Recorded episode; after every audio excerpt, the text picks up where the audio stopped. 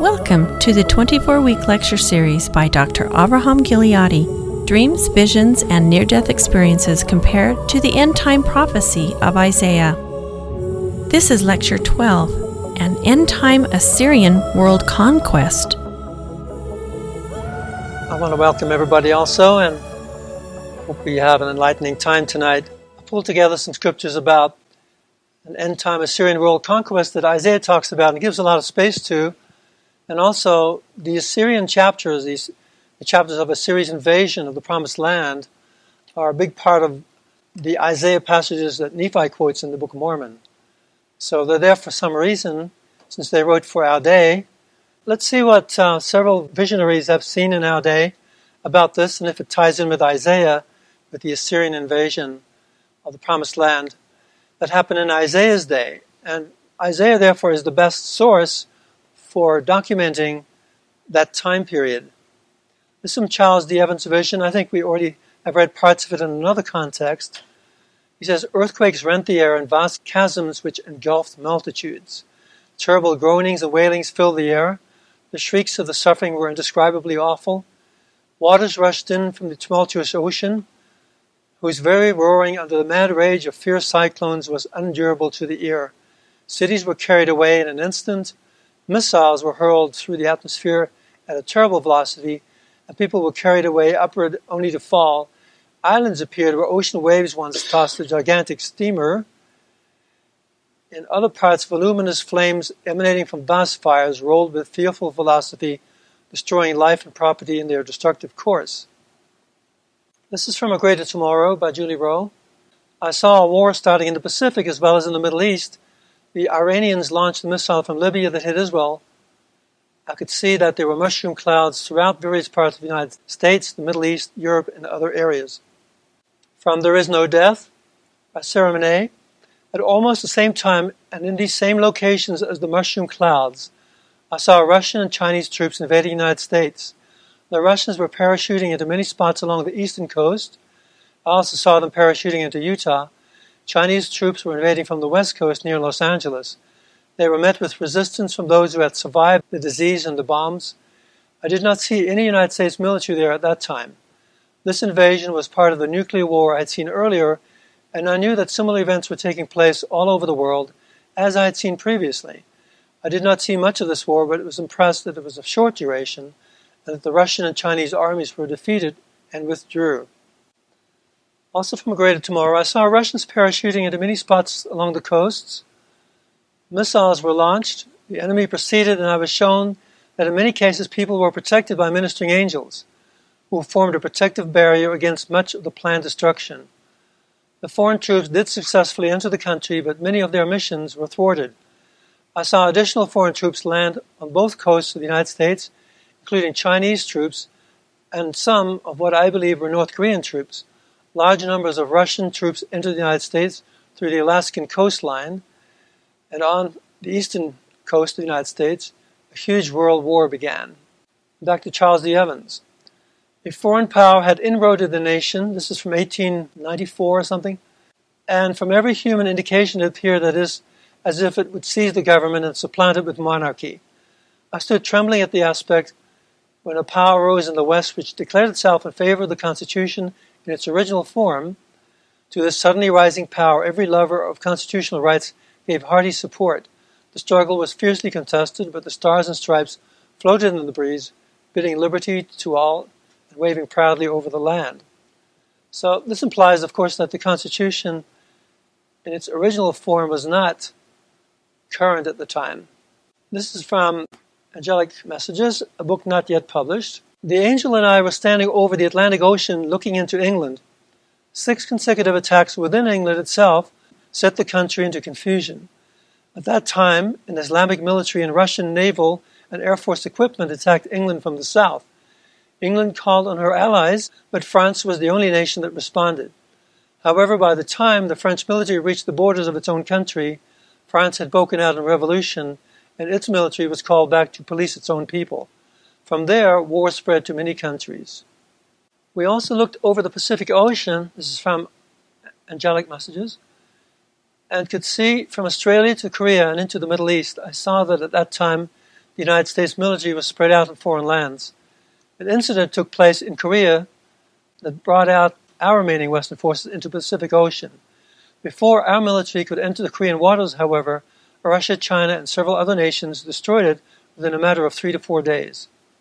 Shortly after that, Russia and China invaded America. I went back east to get my father, who lived in Indiana, but when I came to the Mississippi River, I couldn't cross because it had become a large body of water. You notice how these prophecies or these visions tie in with other visions, such as the visions of glory, where there islands once appeared, and that was what Charles Evans was implicating, and there was a great earthquake that divided the U.S. into two with bodies of water in the middle. So we see constant confirmation of each of these visions in other visions and other prophecies as well. I saw into Indiana that my dad was now living under Soviet occupation. In time, the world's militaries became a one world military, which gathered itself to the southern and northern borders of Israel. In its celebration of imminent victory over Israel, I saw the universe open and a heavenly army descend upon the military south of Israel and destroy it until it resembled a lake of blood. He doesn't say what happened to the army in the north, but one may assume that a similar thing happened there. He told me that Israel was attacked by pretty well all the forces of the world at that time that had gathered into one body to attack Israel from the north and from the south. This is from my book Windows and the Prophecy of Isaiah. Because Isaiah's seven part literary structure transforms the entire book of Isaiah into an apocalyptic prophecy, ancient Assyria's conquest of the then known world typifies an end time world conquest by an end time Assyria. While it's also supported by literary structures in the book of Isaiah that transform the entire book into an allegory of the end time, as we've discussed previously. Historically, Assyria's brutal subjugation of nations and peoples involved the destruction of much of their agricultural infrastructure. Because Assyria's world conquest occurs in Isaiah's day, as I mentioned, Isaiah provides the best source for both its historical documentation and its prophetic transformation into an end time scenario. So, if we want to know how it's going to happen in more details, besides these visions that we've discussed, we can go to Isaiah and see what he says about it. From Isaiah 65. It all starts, of course, with the apostasy of God's people, as we have discussed in previous lectures. The apostasy of God's own covenant people, which Latter day Saints are today, is the catalyst that causes a world war. That was the case when the ancient tri- ten tribes of Israel uh, apostatized, as I mentioned before, and the Assyrians became a dominant world power and conquered the world. In Isaiah's day, then a century and a half later, when the southern kingdom of Judah apostatized, the Lord empowered the Babylonians to become a world power, and they conquered the world. But it begins in the Lord's own land. As for you who forsake Jehovah and forget my holy mountain, who spread tables for luck and pour mixed wines for fortune.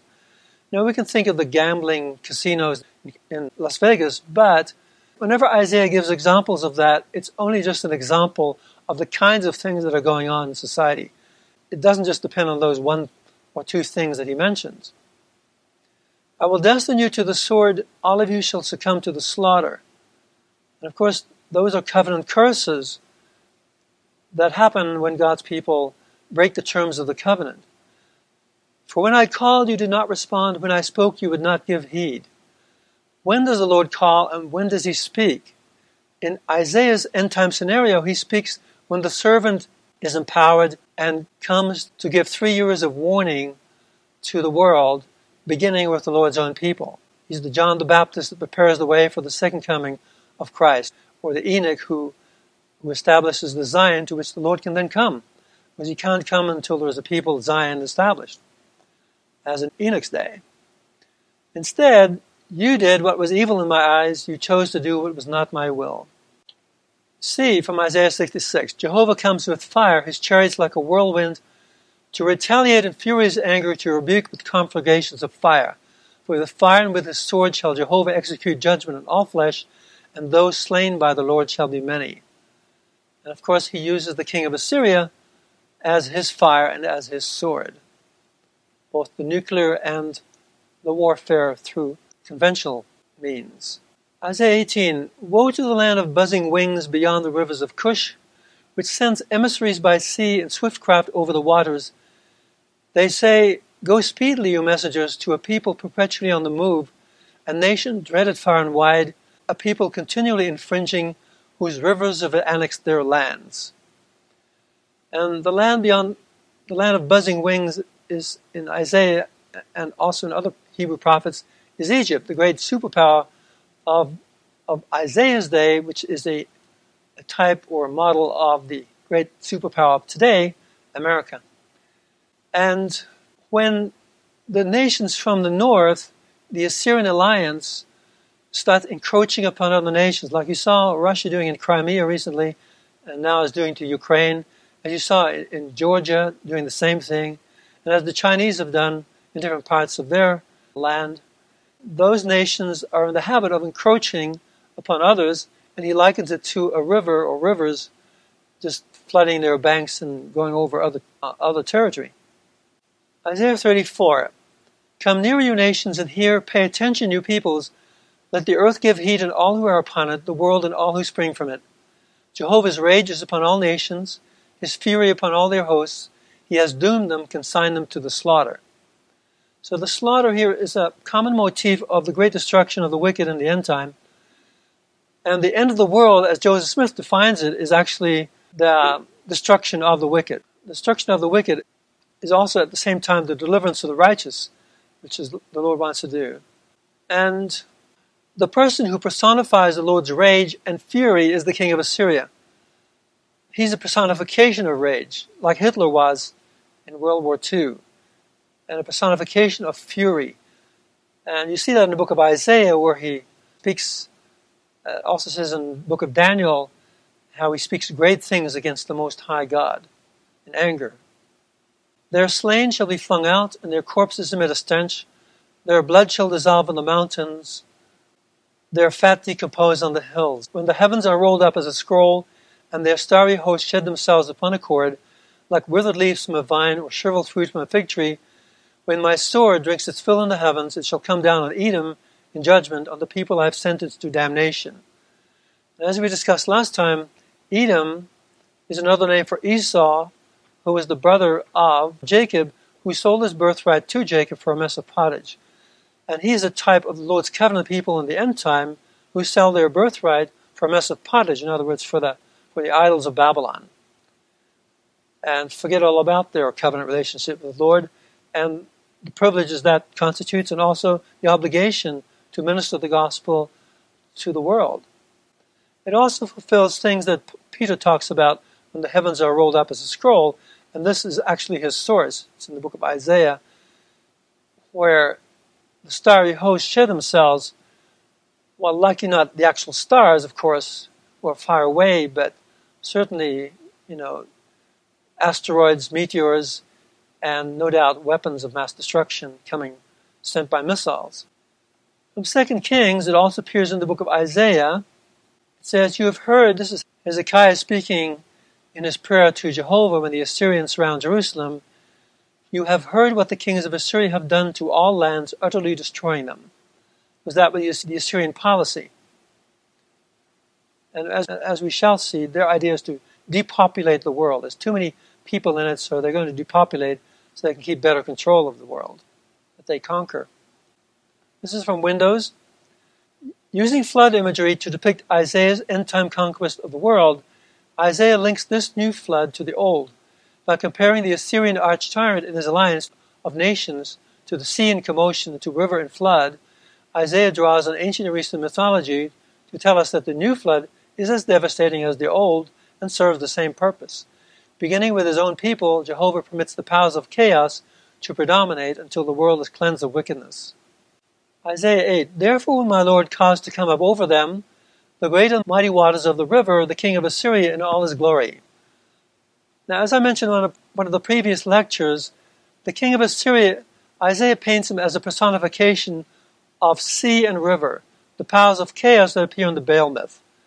So he is a river, he is, it says here, He's also the sea in commotion, the river in flood, that just sweeps over everything in this great end time world conquest, of which the ancient kings of Assyria were a type.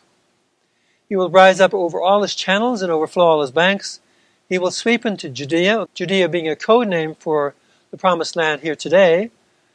He will sweep into Judea like a flood, and passing through, reach the very neck. His outspread wings will span the breadth of your land, O Emmanuel. Now, the name Emmanuel appears three times in the book of Isaiah, so you have to see that name in context. It's actually in context with two other sons Isaiah's son Maher-shalal-hash-baz, who represents the wicked. The name means hasten to plunder, hurry the spoil, signifying a covenant curse upon the wicked of the world, specifically upon the Lord's people. And the other son, Sha'ar Yeshuv, a remnant shall repent, meaning that there is a remnant of people that repents, who the scriptures identify as the house of Israel, the Jews, the Lamanites, and the ten tribes, when they renew their covenant with Jehovah and become a Zion people. So the land of Emmanuel, if, if it's this land, then it happens in the ti- in this time period. This reference to Emmanuel is a reference to the end time, the invasion of the king of Assyria of the promised land, our promised land, here today. Though nations form pacts, alliances, they shall be routed. Give heed, all you distant nations. You may take courage in one another, or the arm of flesh, but you shall be in fear. You may arm yourselves with all kinds of the latest technology or weaponry, but shall be terrorized. Though you hold consultations, they shall come to naught. We see these consultations happening today, where the prime ministers of of France and Germany have just recently met with Putin over the Ukraine crisis, and Putin is just sitting back there just loving it course, he's not going to change his mind about anything. He still has the same communist policy of two steps forward, one step back. He's just taking a little step backwards now, just to appease them, and the next thing you'll know, he'll take two steps forward again. Before you know it, he's getting his way at every point. Though you make proposals, they shall not prove firm. God is with us. In fact, the Hebrew says Emmanuel, Emmanuel. But the Assyrians are saying God is with us. They're claiming the moral high ground, as you've noticed in Putin's statement recently. If you're aware of you know, the alternative news sites, you'll see that now they're claiming the moral ground, and the Christians are corrupt.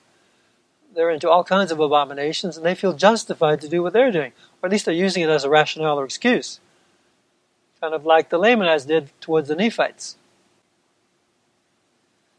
Isaiah 7. Again, Jehovah addressed Ahaz. This was when Assyria was encroaching upon the northern kingdom and upon the kingdom of Syria or Damascus, not Assyria, and said, Ask a sign for yourself from Jehovah your God, whether in the depths below or in the heights above. But Ahaz says, I will not, I will not put Jehovah to the test. So he was being self righteous there. When you offer the sign from God, please accept it. But don't necessarily ask for one because that may not be appropriate. Then Isaiah said, Take heed, O house of David. So not just this particular ruler, but the entire ruling dynasty, so to speak. Is it not enough for you to try the patience of men? Must you also try the patience of my God? Notice now, he says in verse 10, Ask a sign from your God. verse 13, he says, My God, because you've obviously rejected your God, so, but he is my God. Therefore will my Lord give of, him, of himself give you a sign. The young woman with child will give birth to a son and name him Emmanuel. Now Matthew compares this to Christ, says, well, Emmanuel is God with us. Correct, Matthew, but in context, it's not the case. In context, it's an end time scenario and it has to be a sign that has meaning to Ahaz, because this happens in his day. The sign that's given happens in his day. And who is it that is born? Son Emmanuel. Historically, it was King Hezekiah, who was the savior of God's people when the Assyrians encroached upon Jerusalem and surrounded it, and the Lord delivered the people for the king's sake, because the, the role of a king is that of a protector, and in his function as proxy savior, the Lord heard him because he kept the terms of the covenant the people kept his law and he kept God's law, so the Lord was under obligation to deliver the people, as we discussed previously. Cream and honey will he eat by the time he has learned to reject what is evil and choose what is good. And that happened in Hezekiah's day when the Assyrians were encroaching upon Jerusalem and people fled into the wilderness and they, they kind of said, To your tents, O Israel, and they survived out there on just what they could find. In other words, there was a call out, so to speak, and they went into the wilderness and they were not under a covenant curse because it says, because they chose what is good and they are given enough to eat. Whereas those who don't go there and don't have enough to eat and are overrun by the Assyrians. Cream and honey will he eat by the time he has learned to reject what is evil and choose what is good. But this is the food of nomads. You get it? Not the food of the, of the plenty in the cities. But it's good enough. It keeps you alive at least. Before, but before the child learns to reject the evil and choose the good, the land whose two rulers you loathe shall lie forsaken. This is the son Emmanuel. And that happened in Hezekiah's day as a child, when the Assyrians overran the northern kingdom. Jehovah will bring upon you and your people and your father's house a day unlike any since Ephraim broke away from Judah, the day of the king of Assyria. Because here it is the case that the ten tribes who were led by the tribe of Ephraim, uh, Jeroboam, Solomon's son's deputy, he led away the ten tribes, and so it's on the context of Ephraim which led the northern kingdom here. And the time of the king of Assyria, this did not happen in the time of Christ. So the actual name, Emmanuel, applies in context, in an end time context, to the Lord's servant, of whom the Lord says elsewhere in the book of Isaiah, he will be with his servant. I am with you. He will be with you. God is with us, those whom the servant leads to deliverance. So it all makes much better sense than what Matthew's trying to say in the New Testament, although any messianic title can apply to Christ, of course, as well as to others, such as King David or Joseph Smith or anybody else. In that day, Jehovah will signal for the flies from the far rivers of Egypt there you have the land of buzzing wings. And for the bees from the land of Assyria. And of course, these represent people or armies. These flies and bees represent armies from the north and from the south. From the south from Egypt and from the north from Assyria in relation to the promised land. As we read earlier, they come through Alaska. Armies of the Russian alliance will come through Alaska here as well, as, as well as flying into the eastern border of the country and they will also come from the south in other visions that have been seen through Mexico. And they will come and settle with one accord in the riverbeds of the prairie and rocky ravines by all ditches and water holes. In other words, they'll swarm over everything. And that day will my Lord use a razor hired at the river, the king of Assyria, he is the river, to shave your head and the hair of your legs and to cut off even your beard. What does that mean? Well, that is what they did to captives that they captured. They shaved their heads so that everybody could recognize that they were captives. And they, the hair of your legs is probably a euphemism, so they also probably render them impotent. And to cut off even your beard, the beard is zakan. Elders of Israel call it zakan, so it's the same word. So it also signifies that the leadership of the people is, is cut off. They get rid of the leadership, and then the people are leaderless, then they can control them better. In that day, that's when the call out happens, as I mentioned, people go into the wilderness. In that day, a man will keep alive a young cow and a pair of sheep, and because of their plentiful milk, men will eat the cream. All who remain in the land will feed on cream and honey. So that's the context in which the name Emmanuel is used. So, by all means, put it in context. I'm not sure that Matthew is not aware that there were other levels of meaning because he, after all, was the evangelist. But hey, Matthew, there's a whole other side that we need to be aware of, right? 23. In that day, every plot of ground with a thousand vines worth a thousand pieces of currency shall be briars and thorns. So, all now the land that's cultivated, and now that's land that's lush, is going to revert to wilderness. And in the book of Isaiah, the Lord reverses people's circumstances. The wilderness where the Lord's righteous people go that turns into paradise, into a paradisical state, and the land that was paradisical, as it were, reverts to wilderness. It's a reversal of circumstances between the righteous and the wicked that happens in the end time. And briars and thorns also, of course, represent the wicked themselves who overrun the land. So think of it that way as well. Men will go there with bows and arrows because the gangs will be out there killing anybody for food. For the whole land shall revert to wilderness, and on all hillsides cultivated by the whole, you will no longer go for fear of the briars and thorns, but they shall serve as a cattle range, a terrain for sheep to tread down. Eventually, keep things under control. Isaiah 5. Now, in the book of Isaiah, there are two ensigns. One is the servant who prepares the way before Jehovah, before Jehovah's coming in power and glory, which is the second coming of Christ in power and glory. And he rallies the repentant people of the world to God's standard. He does so as the angel from the east and as the Lord's servant in the book of Isaiah, as a latter day Enoch, or as the servant mentioned in Jacob's allegory of the olive tree, who grafts in the natural branches of the olive tree in the final grafting scenario. And there is also the other ensign, the king of Assyria, the latter day Antichrist, the ruler of the world. He raises an ensign to distant nations. This is Jehovah raising up the king of Assyria to destroy the wicked of his people. So he's king of Assyria is the Lord's instrument to wreak this destruction upon the world. And summons them from beyond the horizon. Forthwith they come, swiftly and speedily. Not one of them grows weary, nor does any stumble. They do not drowse or fall asleep. Their waist belts come not loose, nor their sandal thongs undone. We've discussed this before because Isaiah here is comparing this really very disciplined army, the Assyrian alliance, with the undisciplined state of the Lord's own covenant people. And every one of these items, weariness, stumbling, falling asleep, drowsing, and so forth, describes God's people in other parts of the book of Isaiah. And so you can create these word links between the two, and one contrasts the other. Their arrows are sharp, all their bows are strung. The tread of their war horses resembles flint. Their chariot wheels revolve like a whirlwind. They have the roar of a lion. They are aroused like young lions. Growling, they seize the prey and escape, and none comes to the rescue. So, to be taken prey and by wild animals and so forth, who here symbolize this military, this military in all its power, is covenant curse. To be invaded by, by them is covenant curse. And someone tried to liken this to the army of missionaries going out. But that, as you can see, is totally ludicrous.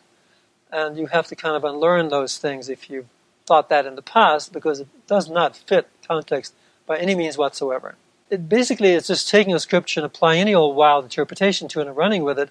It kind of fulfills what Nephi said about people who interpret the scriptures out of context. They think they know of themselves. They don't check the scriptures, they don't search them, they don't connect with the Spirit to know if those things are true, but they publish it anyway. And so people pick up on that and they quote it and they reinforce it. Soon everybody believes that's what it was. He shall be stirred up that is the king of Assyria. And how do you know that? Because the word stirred up, the verb, is a word linked to other parts of Isaiah where the king of Assyria stirred up against Jehovah. He shall be stirred up against them, the Lord's people, particularly Lord's covenant people, in that day, more than any other people. He has it in for them, kind of like Hitler had it in for the Jews and tried to destroy all of them. Even as the sea is stirred up, when the sea is in commotion or when there's tsunamis, and should one, one look to the land, thinking to escape somehow, that's among the wicked, there too shall be a distressing gloom, for the daylight shall be darkened by an overhanging mist. So basically, they're banished into outer darkness in Isaiah's definition of outer darkness. Where the wicked go, eventually they don't last very long out there either. Isaiah 28. This addresses Ephraim of the Lord's people directly, my Lord has in store one mighty and strong. In Isaiah, there are two mighty and strong, as I mentioned previously. One is the Lord's servant, and one is his contemporary, the king of Assyria. Kind of like David and Goliath. They're both strong. As a ravaging hailstorm sweeping down, or like an inundating deluge of mighty waters, he will hurl them, Lord's people, the wicked of Lord's people, to the ground by his hand. Hand is also a metaphor for the Lord's servant and for the king of Assyria. The king of Assyria is the Lord's hand of punishment, the Lord's left hand, and the servant is the Lord's right hand or right hand man, and he personifies the Lord's right hand who gathers up the elect and delivers them. So here again, the king of Assyria is likened to a new flood. The proud garlands of the drunkards of Ephraim shall be trodden underfoot. The proud garlands of the drunkards of Ephraim, which they wore thinking that, looking back to the past and their previous accomplishments, thinking that they were still relevant somehow today, so they were living in a state of delusion, thinking that those great victories could happen again in their day, but they're being unwilling to pay the price for those or to keep, keep the laws that brought those great victories about in the past. And the fading wreaths, the crowns of glory on the heads of the opulent, so he's mocking them here, shall be lo- like the first ripe fruit before summer harvest. He who sees it devours it the moment he has hold of it. And that will be the king of Assyria and his lions. Isaiah 10. Hail the Assyrian, the rod of my anger. He's a staff, my wrath in their hand. So he personifies all those things. Personifies God's anger. He's the rod of punishment, staff of punishment. He personifies God's wrath and the Lord's left hand. I will commission him against the godless nation. That's why the Assyrian can say, God is with us. God is with us. They feel something. They feel this empowerment from him that's over and above what, you know, what they could humanly do by themselves. I will commission him against the godless nation. That are, those are the apostates of God's people. His, covenant, his own covenant people have sunk into a, into a demoralized state. Appoint him over the people deserving of my vengeance. Now, this is also, the word appoint is also what the Lord does of his servant in the book of Isaiah. He appoints him personally. The people deserving of my vengeance, to pillage for plunder, to spoliate for spoil, to tread underfoot like mud in the streets. This is where uh, the name of Isaiah's son, Maher Shalal Hashbaz, is fulfilled. Hasten to plunder, hurry to spoil. Well, the Assyrians do that, and they do it to the Lord's own people. Nevertheless, it shall not seem so to him, to the king of Assyria. This shall not be what he has in mind. His purpose shall be to annihilate and to exterminate nations not a few.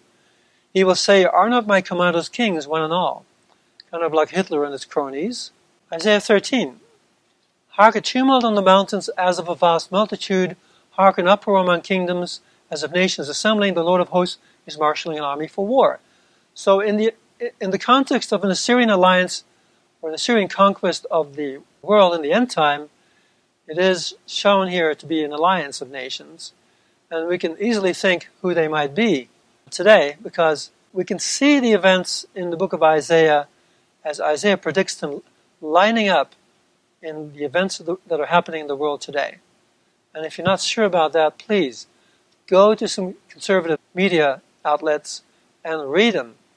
Become acquainted with it, and you'll see.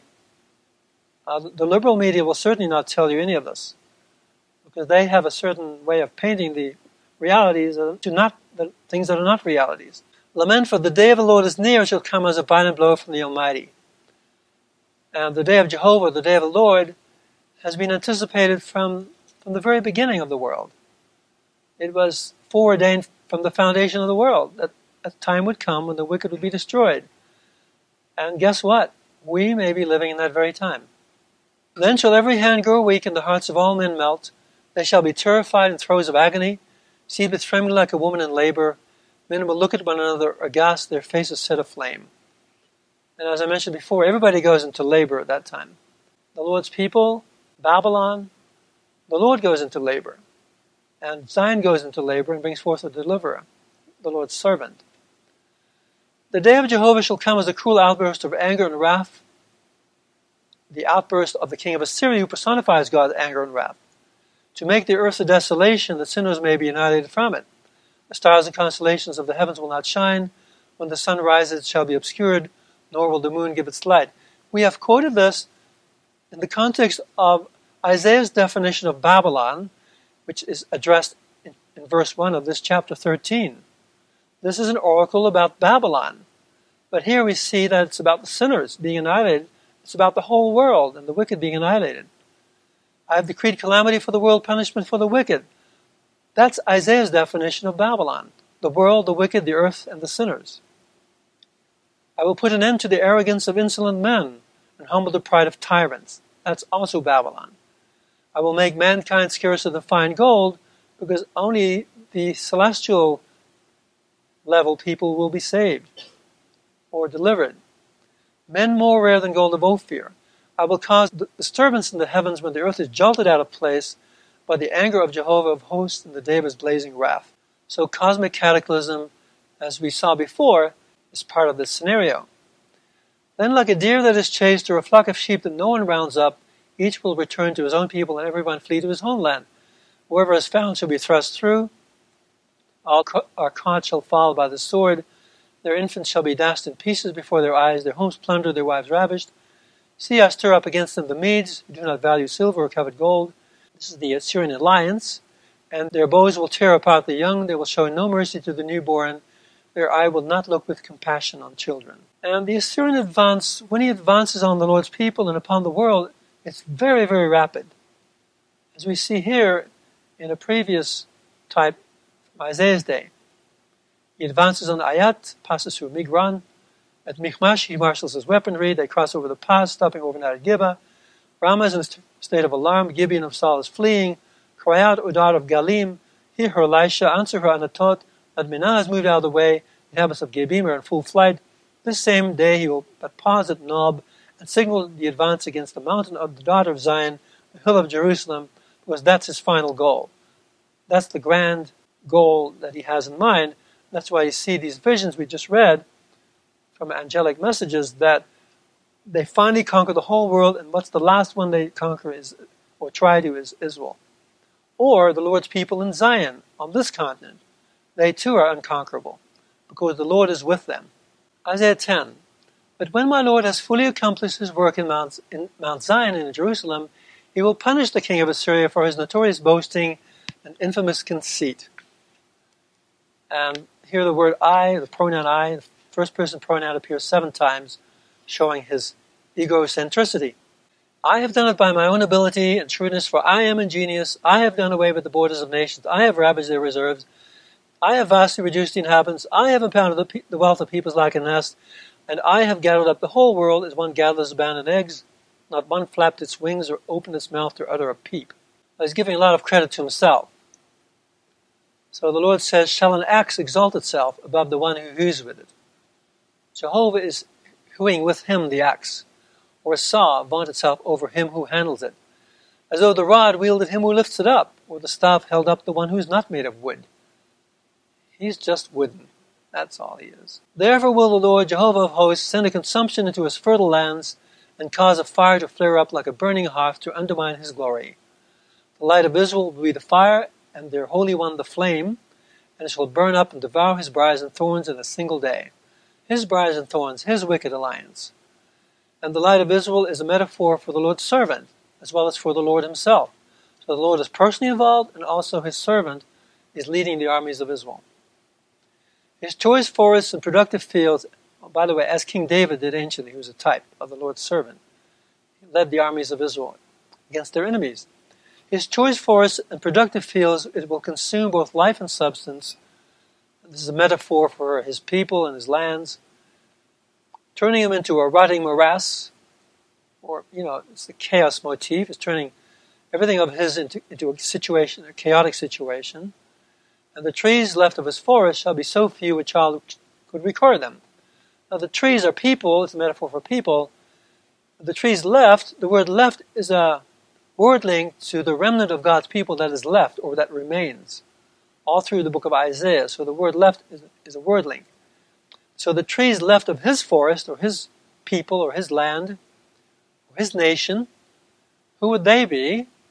Because anciently the ten tribes were taken captive into Assyria and in an end time scenario, the, the last 10 tribes of Israel, or remnants of them, come out of latter day Assyria, come out of end time Assyria, and are delivered to Zion. They're brought by the 144,000 and taken to Zion, become the people of Zion in the end time that welcomes Jehovah's coming to the world in glory. And who's the child that records them? Well, it's the Lord's servant. The Lord's servant actually sees that all these names are recorded as well. And this is talking about the king of Assyria after he conquers the world and surrounds Jerusalem and is threatening Jerusalem or where the Lord's people are.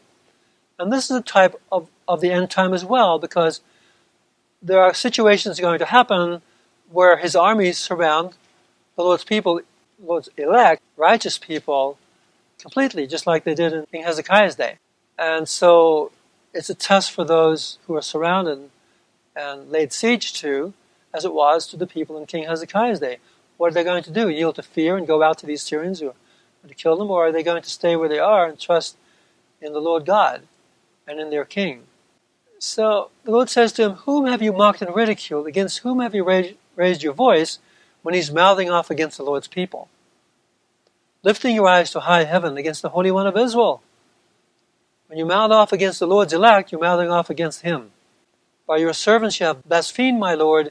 You thought, on account of my vast territory, I have conquered the highest mountains, a metaphor for nations, the farthest reaches of Lebanon, or the elite areas of the world, I have felled its tallest cedars, its choicest cypresses, meaning, again, the elite peoples of the world, because these trees in Palestine were mighty oaks and mighty cypresses. I've reached its loftiest summit, its finest forest. That's now when he's surrounding Jerusalem, as we saw in his, in his rapid advance. And then they reach the very neck, which leaves the head, which is where the Lord's elect people are gathered. I have dug wells and drunk of foreign waters. With the soles of my feet I have dried up all Egypt's rivers, rivers of people or armies, that is, in the great superpower of the world, a type of America today. Have you not heard how I ordained this thing long ago, how in days of old I planned it? The Lord speaking. Now I have brought it to pass. You were destined to demolish fortified cities, turning them into heaps of rubble, while their timorous inhabitants shrank away in confusion, becoming as wild grass, transiently green, or like weeds on a roof that scorch before they grow up. Because these people really spiritually turned into weeds and wild grass. They became worthless. They were like the tares mixed with the wheat. But I know where you dwell and your comings and goings, and how stirred up you are against me. There is a, there is a word linked to the word stirred up in chapter 5 where the sea is stirred up. And he personifies the sea, and here he is, stirred up against the Lord. Kind of like Hitler was, he was an anti Semite Semite, and anti God, of course. And because of your snortings and bellowings against me, now he's likening him to a wild beast. Because as you are recreated, as I mentioned, closer to God's image and likeness, you begin to resemble the Lord.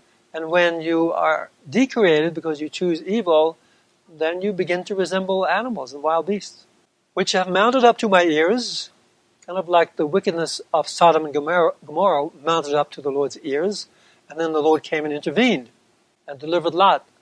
I will put my ring in your nose and my bit in your mouth and turn you back by the way you came. Isaiah 10. Thus says my Lord Jehovah of hosts, O my people who inhabit Zion. Now remember who they are. This now is a is a righteous category of people. Be not afraid of the Assyrians, though they strike you with the rod or raise their staff over you, as did the Egyptians. So this, these are people, not the elect, these are people of the Zion Jerusalem category who don't go into the who don't go in the Exodus into the wilderness to safety, but they're left out there. But still, even those people will survive. The Lord will lead them through to protect them indirectly, not directly as He protects the elect. And of course, the rod and the staff here that's striking and smiting them, that is the king of Assyria, whom the Lord appointed as his rod and staff to punish the wicked. Though they strike you with the rod or raise their staff over you, as did the Egyptians, for my anger will very soon come to an end, and my wrath will become their undoing. So again, the Lord's anger and wrath are the king of Assyria himself. He personifies those things. But he's going to get so angry and so wrathful that he's going too far. And the moment he does that and tries to destroy the Lord's elect, the Lord is going to come out in defense of them and put an end to the king of Assyria. See how this is a perfect plan the Lord is working out? He lets the wicked do their thing, and then the elect have to rise above the wickedness and prove valiant in conquering evil. They have to suffer the persecution from the wickedness. The wicked are basically condemning themselves when they start persecuting the righteous and putting them to death, as it was in the Book of Mormon scenario, and in all past scenarios where this kind of thing comes to a head. And so the wicked are actually helping the righteous rise to a higher spiritual level. And when they then attack and threaten the, the Lord's elect, then the covenant curses of the covenant that the Lord has with his elect, those covenant curses come upon their enemies. So everything has to come to a head, as we've covered before. It has to come to this head, to have extreme wickedness and extreme righteousness. And then the great end time reversal of circumstances can happen. Jehovah of hosts will raise the whip against them. That is a metaphor for the Lord's servant. He's like a latter day Gideon who overthrew the Midianites. Remember the Gideon scenario with the Midianites? 100 and how many? 180,000 Midianites and Amalekites? Something like that. As when he struck the Midianites at the rock of Oreb, his staff is over the sea, and he will lift it over them as he did to the Egyptians. Now, the Lord's servant is also a staff and a rod. So the Lord is going to empower the righteous staff, or the rod, the Lord's servant, his right hand, over the king of Assyria, over this power of chaos, the Antichrist. Harking back to Moses, when Moses put his hand or staff over the Red Sea, and the Red Sea, you know, became dry land that allowed the Israelites to come over to safety. So this scenario is repeating itself in the end time, where the Lord empowers his servant with power over the king of Assyria, who is kind of like a latter day Pharaoh of Egypt as well, because he conquers the land of Egypt. And that day, their burdens, the burdens of their captivity that the Assyrians impose, they do what Hitler did. They put them to work in concentration camps, you know, building military weapons or something. And that day their burdens shall be lifted from your shoulders, their yoke removed from your neck. The yoke that wore away your fatness shall by fatness wear away. So the king of Assyria is also the yoke. He personifies the yoke, the heavy burdens that he lays upon the Lord's people of the Zion Jerusalem category, the terrestrial people, not the celestial. Isaiah 14 the king of Assyria is speaking, or the king of Babylon in chapter 14, but that is a title that kings of Assyria assumed when they conquered Babylon. That happened in Isaiah's day. So it's one of the same. It's nuanced differently because one is emphasized the political or military aspect, and one, the other name, the king of Babylon, emphasizes more the spiritual, the idea of the king of Babylon as a demigod. Whereas the other king of Assyria more emphasizes more the idea that he's a military, a military conqueror. You said in your heart, I will rise in the heavens and set my throne above the stars of God. I will seat myself in the mount of assembly of the gods in the utmost heights of Saphon, or the north. I will ascend above the altitude of the clouds. I will make myself like the Most High. We covered this in previous uh, lectures, but there was in the context of exalting yourself and then being humiliated. Here it is in the context of world conquest. And he likely goes up to a space station, that space station perhaps that's there now, and rules the world from up there, as it says in other prophetic books. He rules those on earth from up high. He goes up high. Of course, they didn't say space station, but we have it today, so it becomes clear. As I said, the events of today are lining up to fulfill what Isaiah says. But you have been brought down to Sheol, or the spirit world, prison, to the utmost depths of the pit, to the pit of dissolution, where one experiences the second death, the death of the spirit, not just of the body. Those who catch sight of you stare at you wondering, because the Lord allows people on higher levels to see below them, but they can never see above them until they get there. That's in the ascension of Isaiah when you read that stare at you wondering, is this the man who made the earth shake and kingdoms quake? We turned the world into a wilderness, demolishing its cities, permitting not his captives to return home. So in the end, he is humiliated, and his alliance of nations is, is bested, is overthrown. Woe to the many peoples in an uproar who rage like the raging of the seas. Again, part of this new flood tumultuous nations in commotion like the turbulence of mighty waters. So just as he rages against God and his people, so they do. And you see that in the Middle East today. Who is raging against America and against Israel today? I mean, take a look at the news. It's just, it's happening. These guys are not going to be put down. I assure you, no matter what America does. Nations may roar like the roaring of great waters, but when he rebukes them, they will flee far away. They will be driven before the wind like chaff on the mountains or like whirling dust in a storm. In other words, they're going to be reduced to chaos, to non entities. Ev- at evening time shall be the catastrophe after the day of judgment, the day of the Lord. At evening time, literally, and also at the end of the day of judgment, shall be the catastrophe, their disaster, and before morning they shall be no more, before the morning, the dawning of the millennium. This is the lot of those who plunder us, the fate of those who despoil us. That is, the Assyrian alliance. Hasten the plunder, hurry the spoil. From Isaiah 41 Be not fearful, for I am with you. And there you have the with him, with them. Emmanuel, God is with them. And why is he with them? See now? And there is, of course, always the option to fear. And this is one of the lessons of the end time is to put away the fears and focus and trust solely upon Christ to be your deliverer. It's a hard thing with all the vicissitudes of life to always be trusting solely on the Lord. Some non members do this better than us. I, you hear stories of it, and with amazing results. So let's see if we can also follow that pattern. Be not fearful, for I am with you. Be not dismayed, for I am your God. That's your covenant God. Your God, His people, covenant formula. I will strengthen you, I will also succor you, and uphold you with my righteous right hand. And there's the key when God is, becomes with his people, is when the Lord's servant fulfills his mission. The Hebrew actually says, with righteousness my right hand. And righteousness is a name of the servant. Uh, chapter 41, verse 2, he's called righteousness because he personifies righteousness. He's the Lord's right hand of deliverance. See, all who are enraged at you shall earn shame and disgrace. Your adversary shall come to naught and perish. Should you look for those who contend with you, you shall not find them. Whoever wars against you shall be reduced to nothing. And even whatever weapon is divided against you shall not succeed, as Isaiah says elsewhere.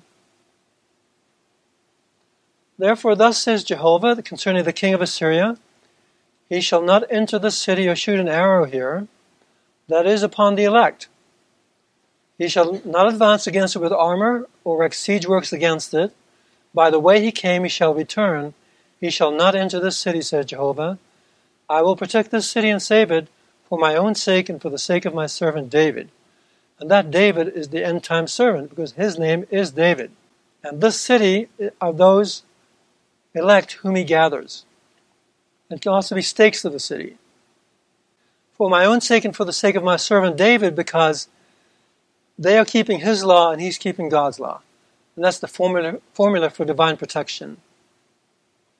And of course, in Hezekiah's day, it was Hezekiah who was the proxy savior under the terms of the Davidic covenant that Isaiah is harking back to here.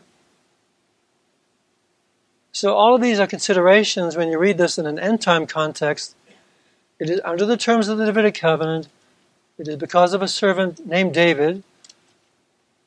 And the Lord is going to deliver them just as he delivered Lot from Sodom for Abraham's sake. The Lord remembered Abraham and took Lot out of the midst of the overthrow. Then the angel of Jehovah went out and slew 185,000 in the Assyrian camp, and when men arose in the morning, there lay all their dead bodies.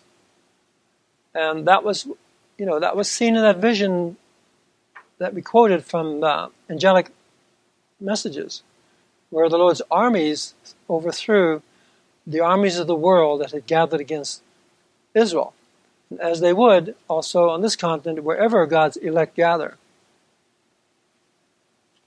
Wherever there are cities of refuge, this scenario will repeat itself in one form or another.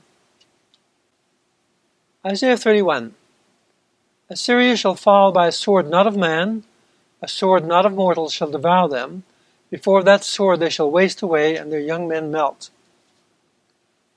Their captain shall expire in terror, and their officers shrink from the ensign.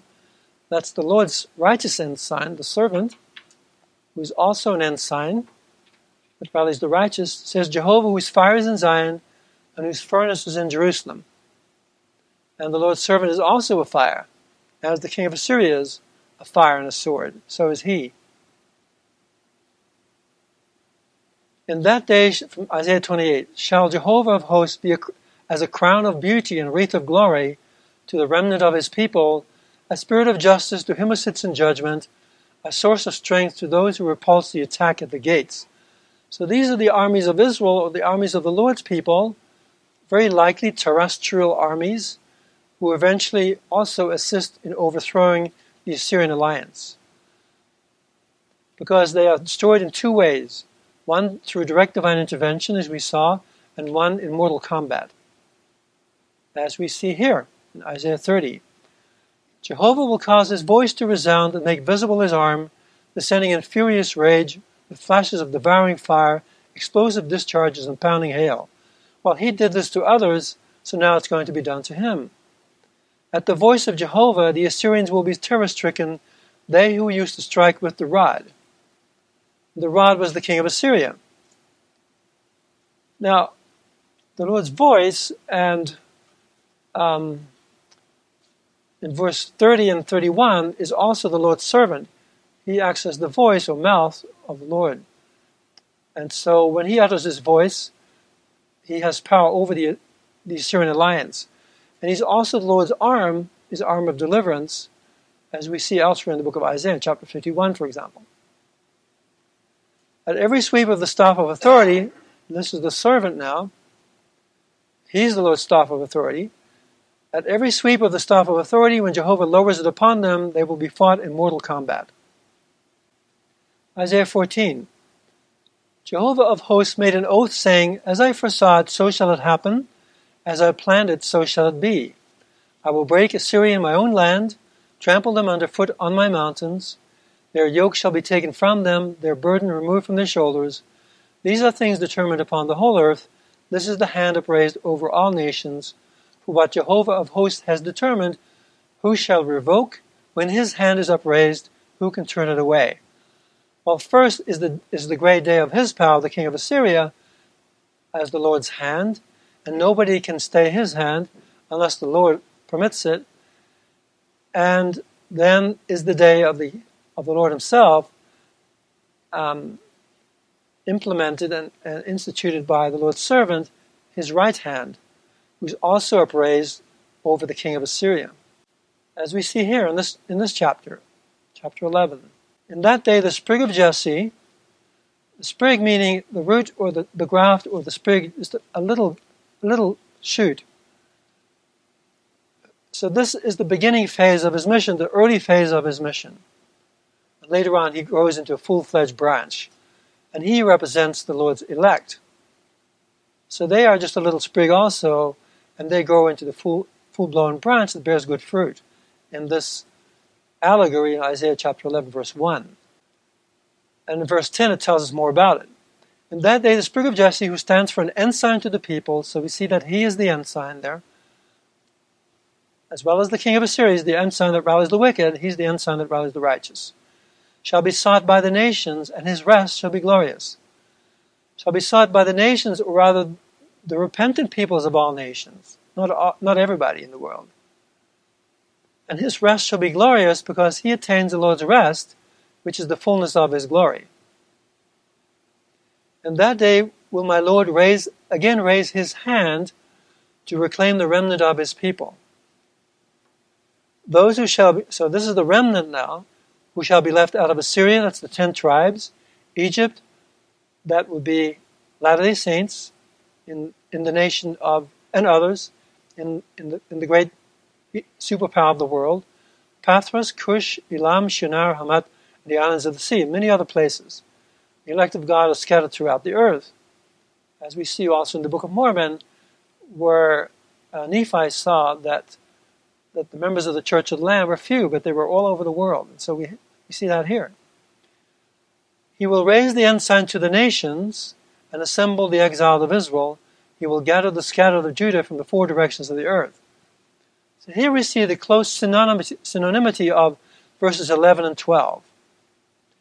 Verse 10 establishes the idea that the servant, sprig of Jesse, Jesse was the father of King David.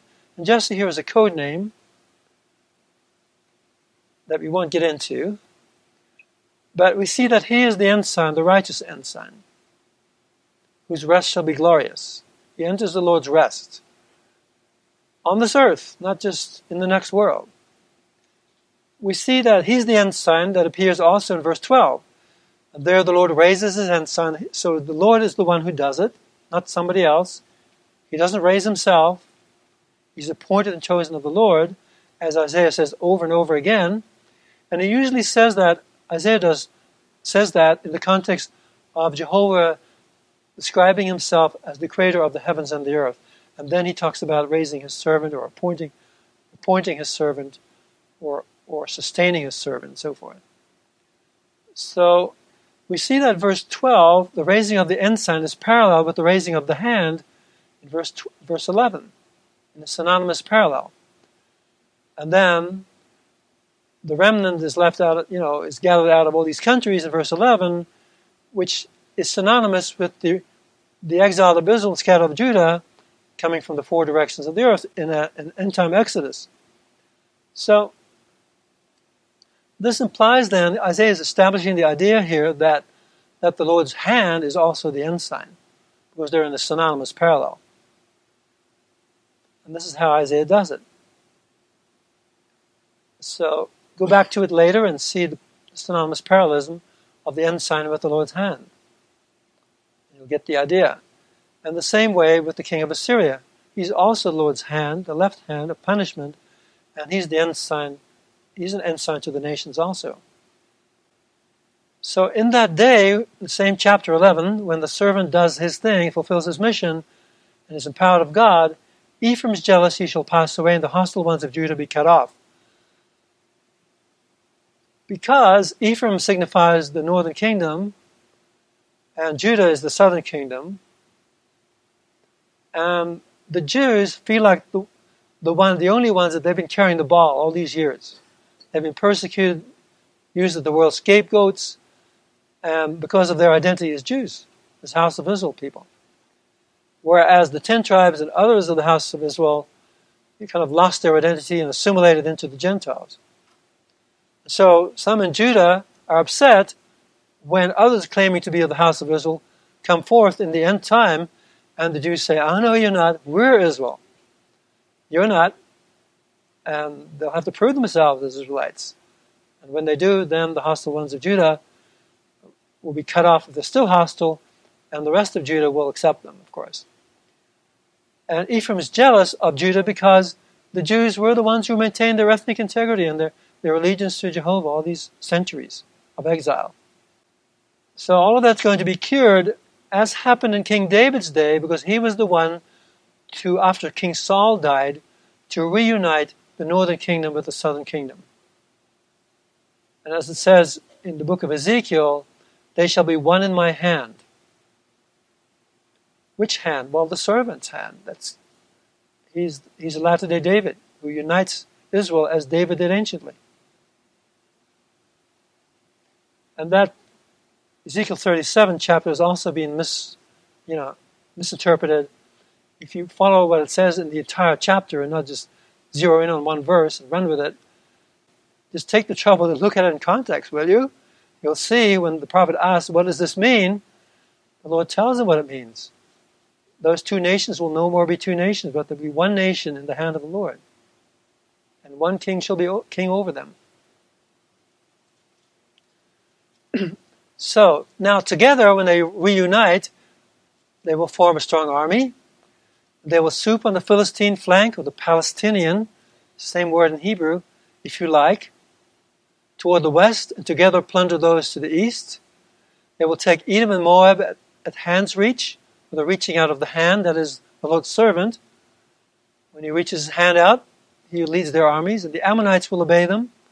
Jehovah will dry up the tongue of the Egyptian sea or Egypt now being in Assyria's hands, and the sea being the power of chaos that he personifies by his mighty wind, as he did anciently of the Red Sea, he will extend his hand over the river, as Joshua did over the river Jordan, and smite it into seven streams to provide a way on foot.